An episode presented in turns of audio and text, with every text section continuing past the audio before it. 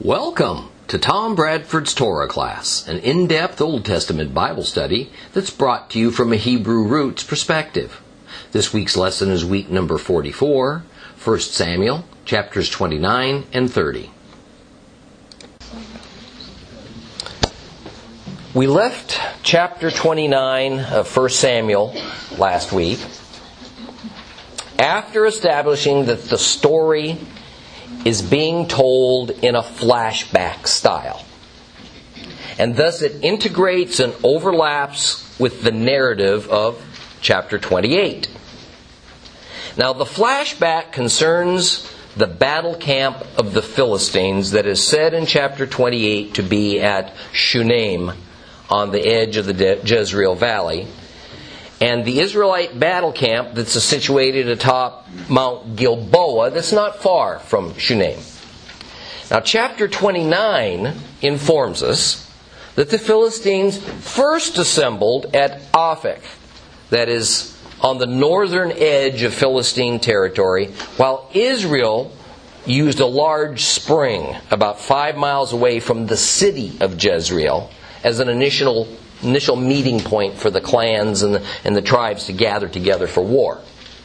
Now, once both armies were assembled, then they marched up to their respective battle camps at Shunem and Gilboa. Let's reread this short chapter uh, 29 to kind of refresh our memories on the situation. If you have a complete Jewish Bible, it's page 331, 1 Samuel chapter 29.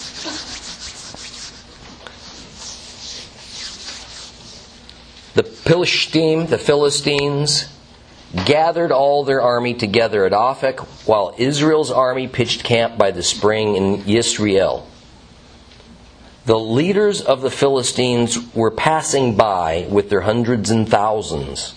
David and his men were bringing up the rear with Achish.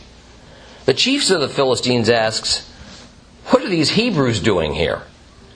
And Achish answered the chiefs of the Philistines, this is David, who was a servant of Saul, king of Israel. He's been with me now for well over a year. I haven't found anything wrong with him between the time he deserted to me and now. But the chiefs of the Philistines became angry and said to him, Have that man return and go back to the place you set aside for him. Don't let him go into battle with us, because on the battlefield he might become our enemy.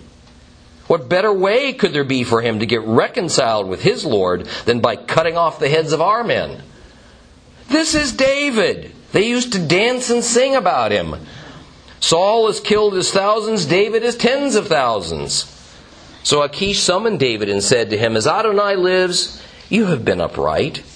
I myself would be more than pleased to have you go on campaign with me, because I haven't found anything wrong with you between the day you arrived and now. However, the chiefs don't trust you.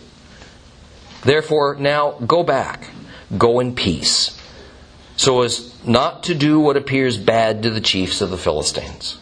And David said to Achish, But what have I done? What have you found in your servant during the time I've been with you that disqualifies me from going and fighting against the enemies of my lord the king? And Achish answered David, I know that you are good, from my point of view, as an angel of God. Nevertheless, the chiefs of the Philistines have said he's not to go up with us to the battlefield. So get up early in the morning with the servants of your Lord who came with you, and as soon as you are up and it gets light, leave. David got up early in the morning, he and his men, to leave and go back to the land of the Philistines, while the Philistines continued on up to Jezreel. Well, the circumstances are that as the armies of the five Philistine kings were arriving at Aphek, David and his men showed up, bringing up the rear as Achish's contingent. Part of it, at least. Now, four of the Philistine kings, Achish representing the fifth, were surprised and not the least bit happy to find David and his army there. Now, obviously, they were fully aware of the alliance that Achish had formed with David and Achish's contentment with David and his men that, that, that allowed their families to, to live in Achish's territory. But common sense told them that to have this Hebrew David and his men participate in a war against their own countrymen, regardless of the political differences with Saul that had forced David into this self imposed exile, it was too risky to allow it. Now, Achish was so firmly convinced of David's dependability and is equally convinced that David had severed all loyalties with Israel in general, and that was due to his raiding the Judahite settlements in the, in the Negev, that he defended David's expectation of involvement in the upcoming battle. And King Achish said that he'd been dealing with David for nearly a year and a half and that David had proven to be nothing but trustworthy. Well, verse 4 has four Philistine kings confronting Achish and telling him to send David back to Ziklag. Because it was highly likely that once the battle started, David would turn on the Philistines as a means of getting back into the good graces of the Israelites.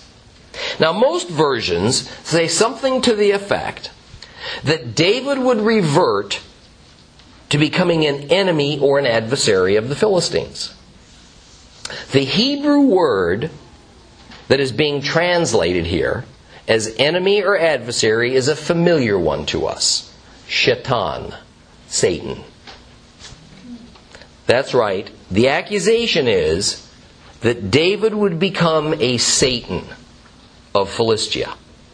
All right. Now, despite the reality that we tend to use Satan as the formal name for the devil, in fact, it's just a common Hebrew word, a common Hebrew term that means adversary. Right? And here we see in this story a good example of what an adversary, a Satan, a shaitan, does in the eyes of the ancients. First and foremost, a Satan is a traitor. Second is that a Satan will fight against his former ally and king. And third is that even though he might feign loyalty, the words are hollow because a Satan is a liar by nature. These are good things to remember about the attributes of the evil one whom we call Satan. Now, the Philistine kings pled with Achish to come to his senses and remember that a leopard doesn't so easily change his spots.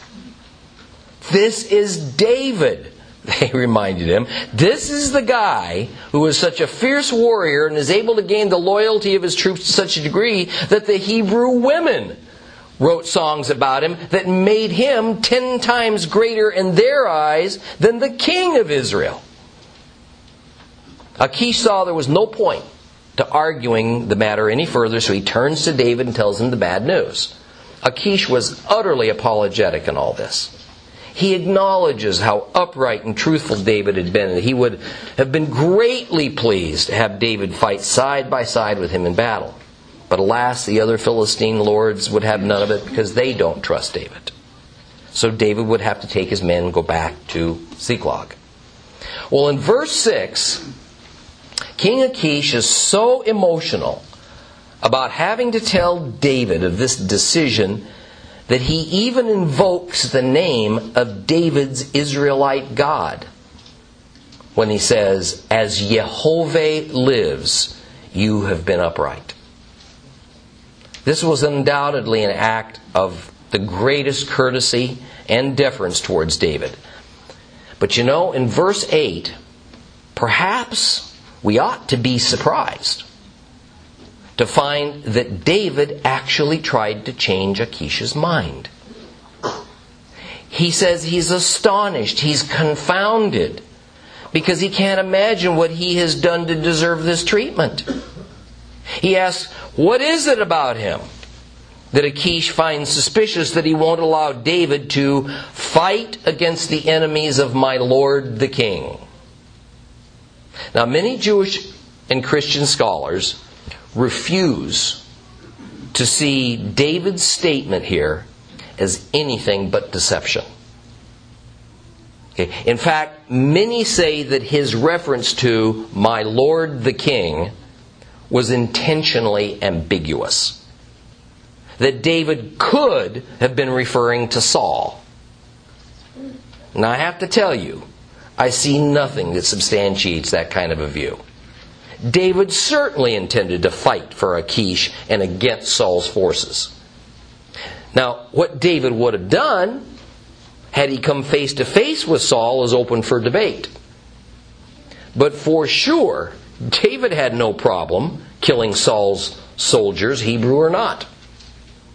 Nothing has been recorded to indicate that David was up to now plotting to suddenly turn on the Philistines who had befriended him and saved him from Saul. So Achish instructs David to finish out the night at the Philistine camp in Aphek, but in the morning to get up and then head back to Ziklag, his village. David complied. David was once again saved from himself. God's providence shows up again. It's hard to say how David would have reacted once the battle against his own brethren started. It's also doubtful that all of David's men would have joined in. Certainly, some unknown number of David's troops could not have brought themselves to spill the blood of their extended family members for the sake of the Philistines' ambitions. You know, it was one thing to raid Judean villages for profit and sustenance by taking their animals and, and food and some valuable goods. It was quite another to fight against their hereditary nation on behalf of the enemy. David was in deep.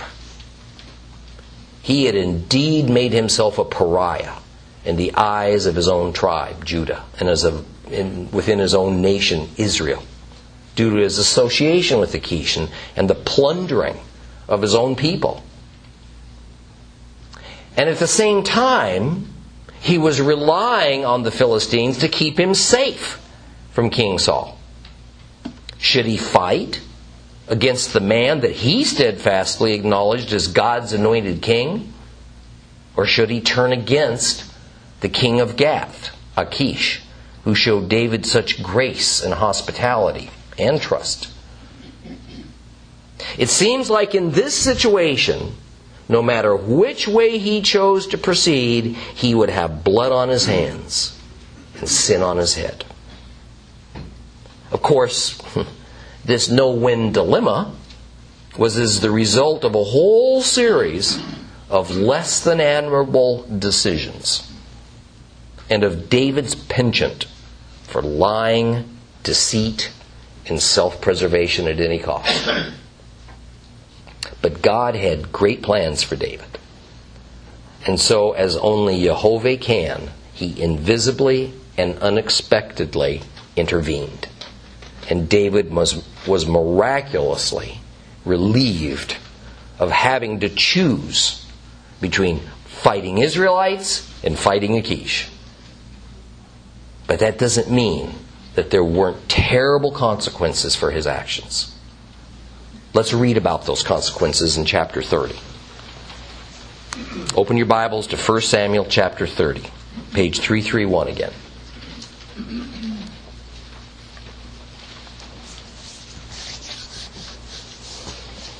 Three days later, when David and his men arrived at Ziklag, they found that the Amalekites had raided the Negev and Ziklag. They had sacked Ziklag and burned it down. They had taken captive the women and everyone there, great and small. They hadn't killed anyone, but had carried them off as they went on their way. So when David and his men arrived at the city, there it was, burned down, with their wives, sons, and daughters taken captive. Then David and the people with him cried aloud until they had no more power to cry. And David's two wives had been taken captive Ahinoam of, uh, from Yisrael and Abigail, the widow of Nabal from Carmel. David was in serious trouble. The people were talking about stoning him to death because all the people were in such deep grief, each man over his sons and daughters. But David strengthened himself and Adonai his God And David said to Abiathar the Cohen, the son of Ahimelech, Please bring the ritual vest here to me. Abiathar brought the vest to David, and then David consulted Adonai, and he asked, Should I go in pursuit of these raiders? Will I catch up with them? And Adonai answered him, Go in pursuit, because you will overtake them and recover everyone and everything. So David went, he and the six hundred men with him. They came to the Wadi Bashor, where those who were uh, to stay behind waited. Then David continued in pursuit with four hundred men, while two hundred, too exhausted to cross Wadi Bashor, stayed behind. Now they found an Egyptian in the countryside and brought him to David. They gave him some bread to eat and water to drink, and they gave him a, a, lump of dried figs and two bunches of raisins. And after eating, he revived, because he hadn't eaten anything or drunk any water for three days and nights. And David asked him, To whom do you belong? Where are you from? And he answered, I'm an Egyptian boy, the slave of an Amalekite. My master abandoned me three days ago because I got sick.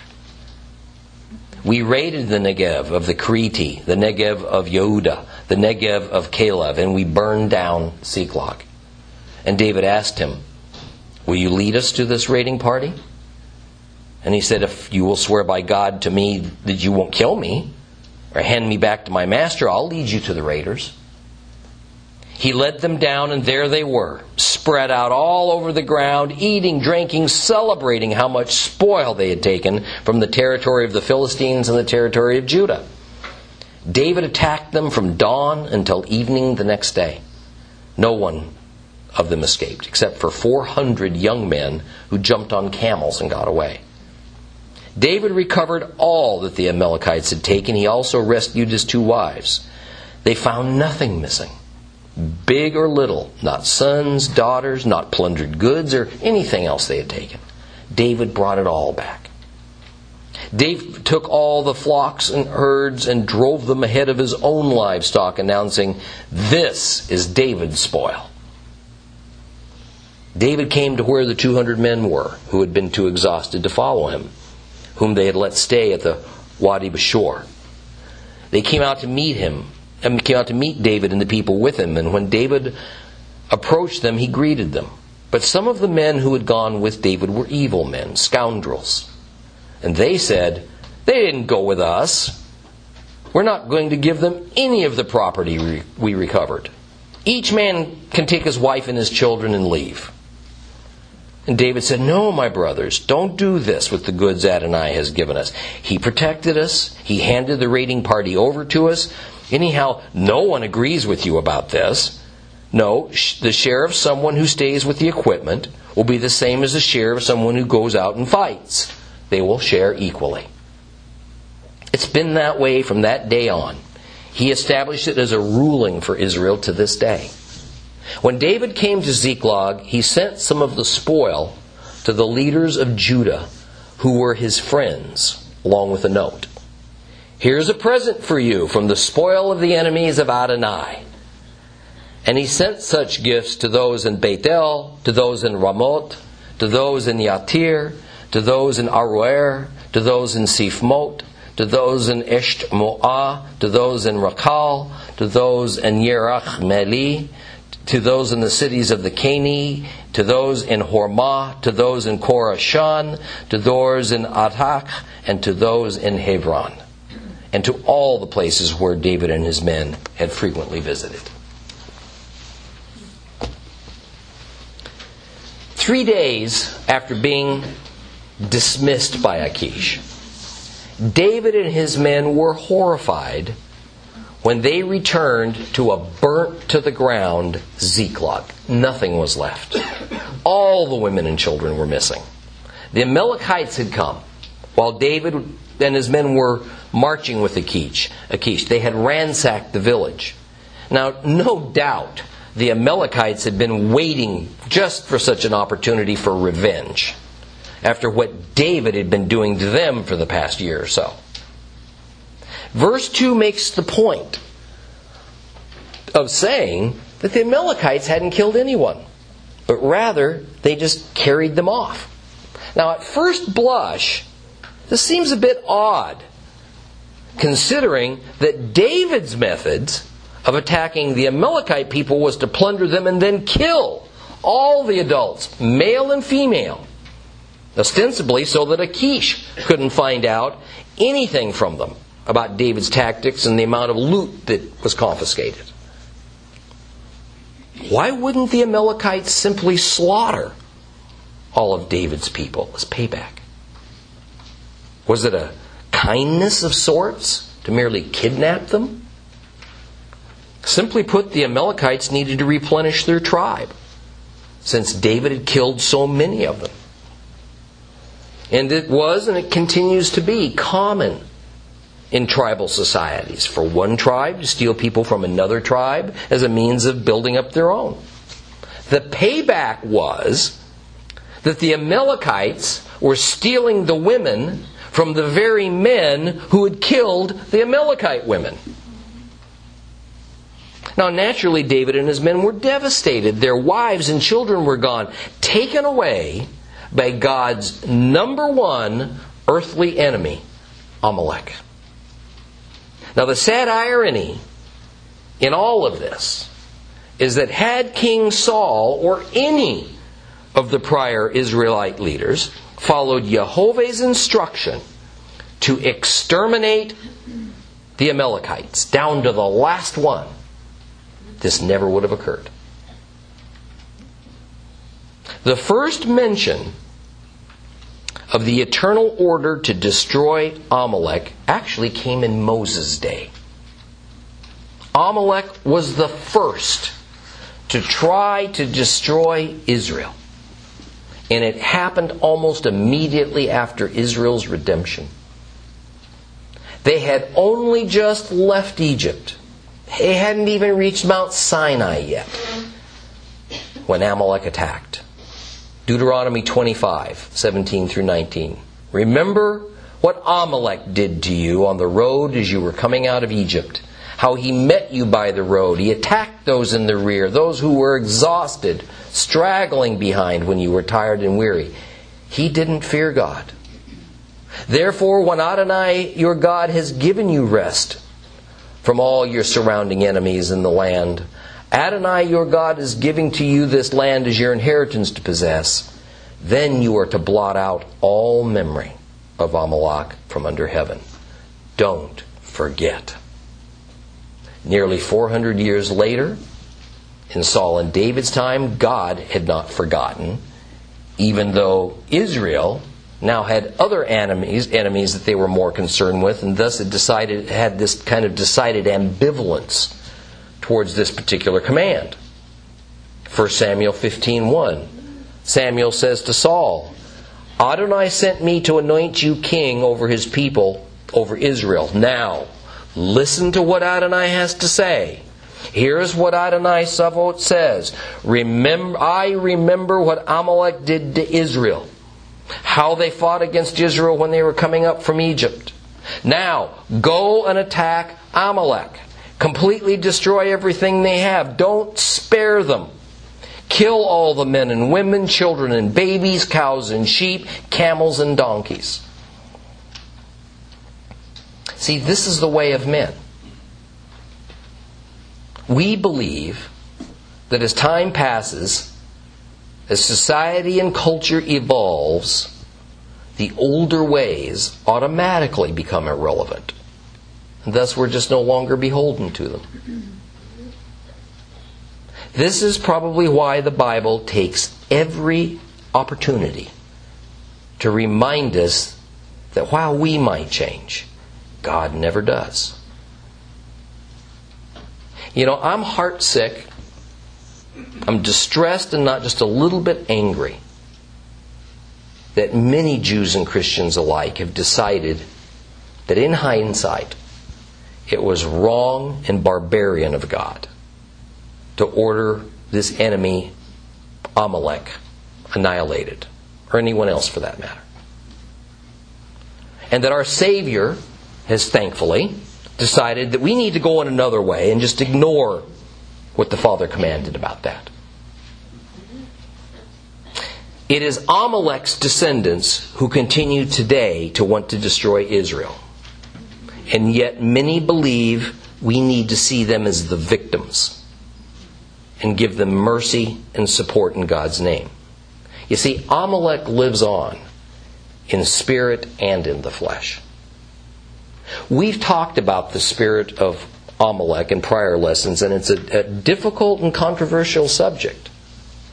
Because as believers, we just don't like to face the realities and consequences of it. In a nutshell, the spirit of Amalek is alive and well in all those who oppose Israel and God's people, the Hebrews. Those who are anti Semitic are Amalek. I'm not speaking about some opposition uh, to some of the Israeli government's political or social policies. I'm not speaking about a rightful disgust at some of the Orthodox's radical and unkind behavior, or to the endemic and politically correct Israeli Jewish persecution of Jewish believers in Yeshua. This isn't about a blanket approval of all things Jewish or of all Jewish individuals or that they're somehow beyond criticism. I'm speaking about a fundamental bent to stand with Israel's enemies against Israel. I'm speaking of a philosophical belief that Israel is entitled to no more land than what the world decides they ought to have. I'm speaking about a denial that the Hebrews and the land of Israel are set apart for God, and a belief that the set apart land no longer belongs only to the set apart people. You see, the purpose of Armageddon is essentially so that our returning Messiah will finally do what all of Israel's leaders had been charged to do, but didn't. Because of their own self defined sense of justice that was effectively in opposition to God's sense of justice. It is also because those who today stand in sympathy with the Arab and Muslim world against Israel, they harbor the spirit of Amalek.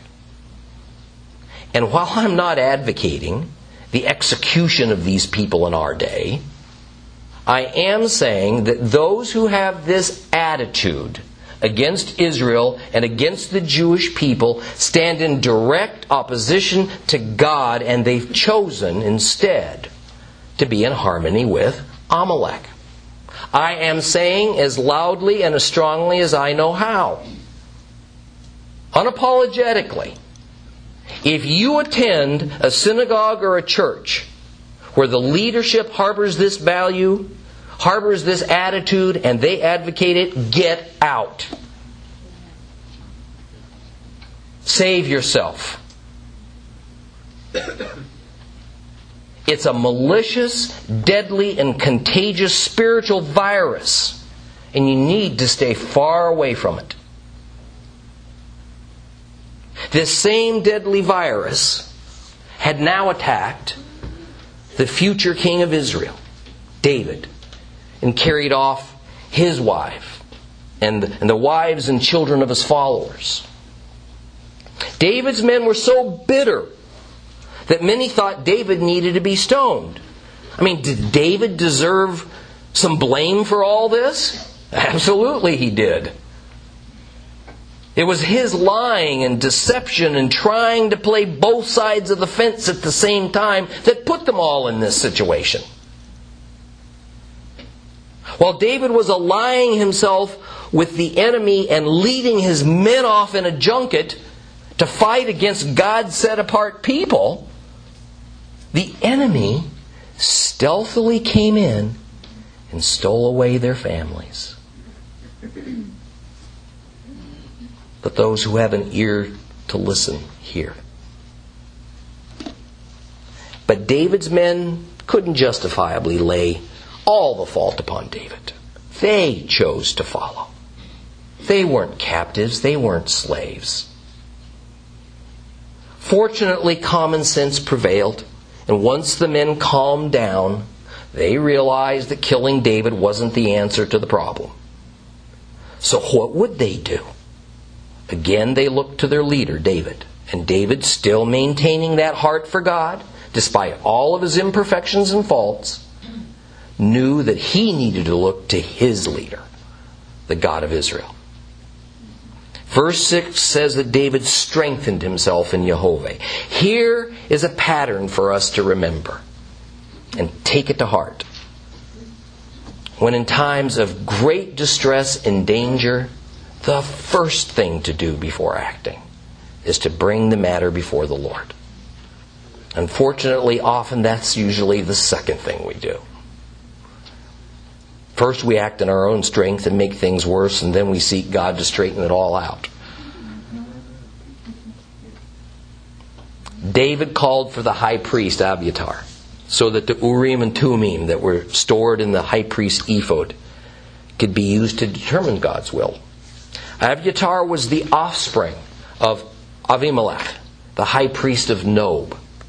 Now I realize that no mention is made of the Urim and Thummim in this passage, but it's self evident that the two divine stones were the means of communication with God in this instance. See, David made this series of inquiries. The first inquiry was the most basic question of all Should we go after the Amalekites who stole the women and children?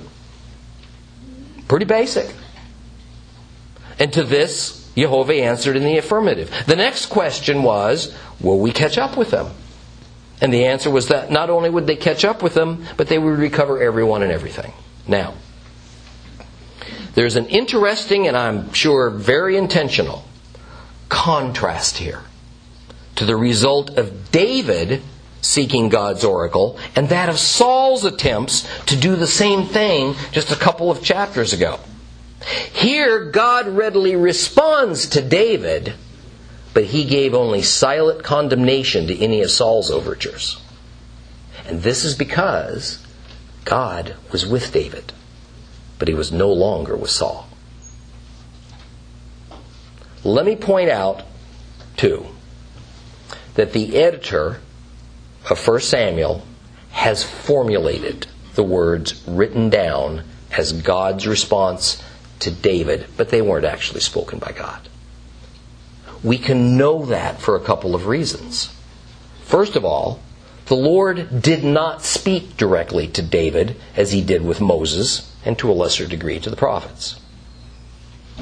Second, the Urim and Thummim stones could only give binary answers yes or no, right or left, one or the other. The addition of this line of dialogue is merely to make the story more memorable or exciting, but the essence of it is fully accurate. David asked these questions in some form, and to them all God answered yes. Okay? Strengthened that the outcome was already determined and that it was going to be a good outcome. David gathered his 600 men and headed south to intercept the, uh, the uh, marauding Amalekites. Well, after traveling about 25 miles, they came to a wadi and they decided to rest for a short time. Now, 200 of David's men were just too exhausted to go any further.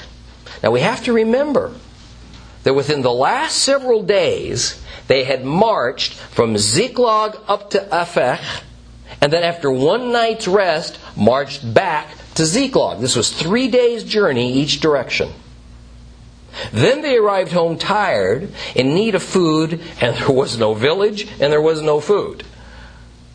Almost immediately now, they formed up and hurried south at least two long days' journey until they arrived at the Wadi Bashor, and the weaker ones just couldn't go on anymore. Thus, David left the 200 at the Wadi and went on with the 400 hardier men. Well, David's band of men followed the likely trail of the Amalekite raiders and stumbled across an Egyptian boy out there in the desert wilderness. And he was sick and he hadn't eaten for three days. And as much as in order to try and get crucial information, as to show some kindness compassion, the boy was given food and water and he revives. And he explains that he indeed was part of the Amalekite raiding party that had been plundering the Negev. He was a slave. So he was forced to be a part of the group against his will. However, as the Amalekites were fleeing the area, he had come down ill, and so they abandoned him to die out in the desert. He was in a pretty cooperative mood right about now.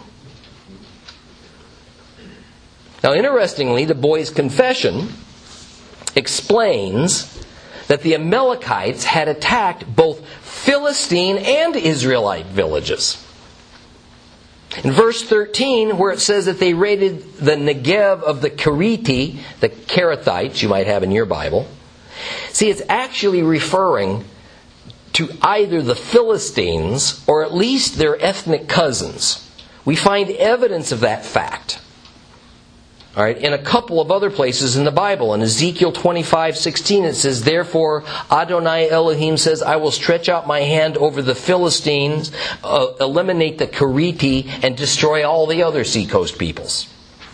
In Zephaniah 2, 5, Woe to the inhabitants of the seacoast, the nation of the Keriti. The word of Adonai is against you, Canaan, the land of the Philistines. I will destroy you, no one will be left.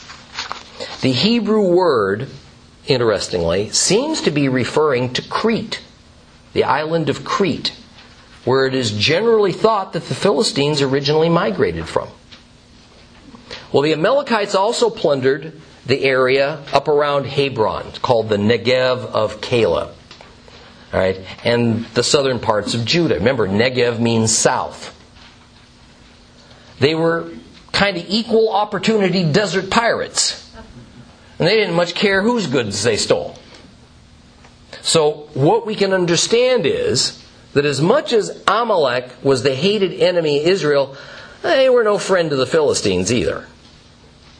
Now, David asks this unnamed Egyptian if he could lead David's men to the Amalekites. And the boy responded that if David promises not to punish him or give him back to his Amalekite master, he'd be happy to. Well, the boy's true to his word. In verse 16, has David coming upon a group of drunken Amalekites sprawled all over the desert floor and celebrating their profitable foray into the Negev. Well, the angry and hardened army of David had little problem in decimating the unprepared and bleary eyed Amalekites. No Amalekite had a weapon in his hand, and apparently no watch had been set. So, what came next was a total surprise. David waited until they succumbed to the wine and fell asleep, and he attacked them at dawn. The fighting went on until nearly sunset, and the only surviving Amalekites were those who had been tending the camel. That would have been the young boys. We're told that 400 escaped by riding away on those camels. Now, this ought to give us kind of a sense of the size of this war party. This was a large group. Uh, probably well over a thousand. So this must have been quite a scene out there. Well, the victorious David rescued every last woman and child and all the goods and all the animals that had been stolen from them. I mean, I can't even imagine what a joyous evening of reunion and relief that must have been. And in addition to recovering their own goods, David's men also took all that the Amalekites had taken from other locations. David claimed it as his own, although I'm not so sure that was proper. Back in chapter 15, the instruction to Saul was to attack Amalek and destroy everything right down to the cattle. This was more a standing order to all Israelite leaders that it was a one time instruction meant only for Saul. Considering that David had consulted Jehovah and was given the instruction to go after, go after Amalek, you know, this smacks of holy war. And the spoils of holy war belong to who? To God. No doubt much of what David's men retrieved from the Amalekite camp was classified as recovery of property, not spoils of war. The Lord would have had no issue with that. But what David took was indeed spoils of war. And as this happy band begins their trek back north, they retrace their route to join back up with the group of 200 men left at the Wadi Bashor. And we read in verse 21 that the men saw David coming, coming and they went out to meet him. And that David asked after their peace. The complete Jewish Bible says David greeted them. But it was more than a mere hello, as the Hebrew word sha'al indicates. Sha'al means to inquire. It means David was asking about their well being as like a concerned shepherd. See, I suspect the two groups meeting up again was rather tense and uncomfortable. After all, many of the women and children who were recovered belonged to that group of 200 that had stayed behind. The 400 had risked their lives for the sakes of all, while the 200 rested safely at the wadi. I think David sensed this. And I think he thought this maybe isn't going to go very well.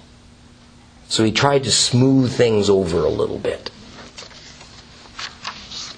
Sure enough, several of those 400 who had rescued the women and children and their belongings felt that that 200 didn't deserve anything that was recovered other than for their families. The Bible describes those men who had this attitude as raw and Belial, evil and worthless. But David's crusader side emerges as he essentially cites the Musketeer Creed all for one and one for all in response. He explains that the Lord gave them this victory over the Amalekites, so the plunder should be evenly divided among all the members of the congregation. Those who went and fought, and those who, due to physical exhaustion, stayed behind. In my mind, this lends even more credence to the possibility that in reality this was a holy war venture in God's eyes, and that David had no business accepting the Amalekite plunder as his own prize. That said, we should notice that what the evil and worthless men were suggesting wasn't so much dividing the goods taken from the Amalekites into 400 shares instead of 600. Rather, it was that the only recovery that those 200 should get was their families. They shouldn't even get the food and animals and other items that may have actually belonged to them before the Amalekites took it. After all, it's made clear that David took charge of all that belonged to the Amalekites, meaning everything that was above and beyond that band's own recovered possessions. In the end, though, David made sure that each family got whatever was recovered and belonged to them. Well, this incident became infamous. And it even actually became like case law.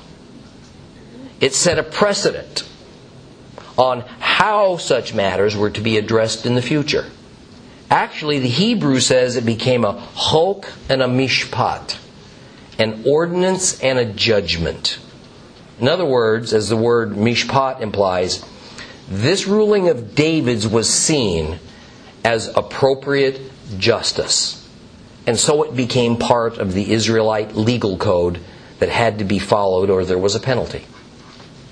I think we'll stop here and finish up this chapter next week.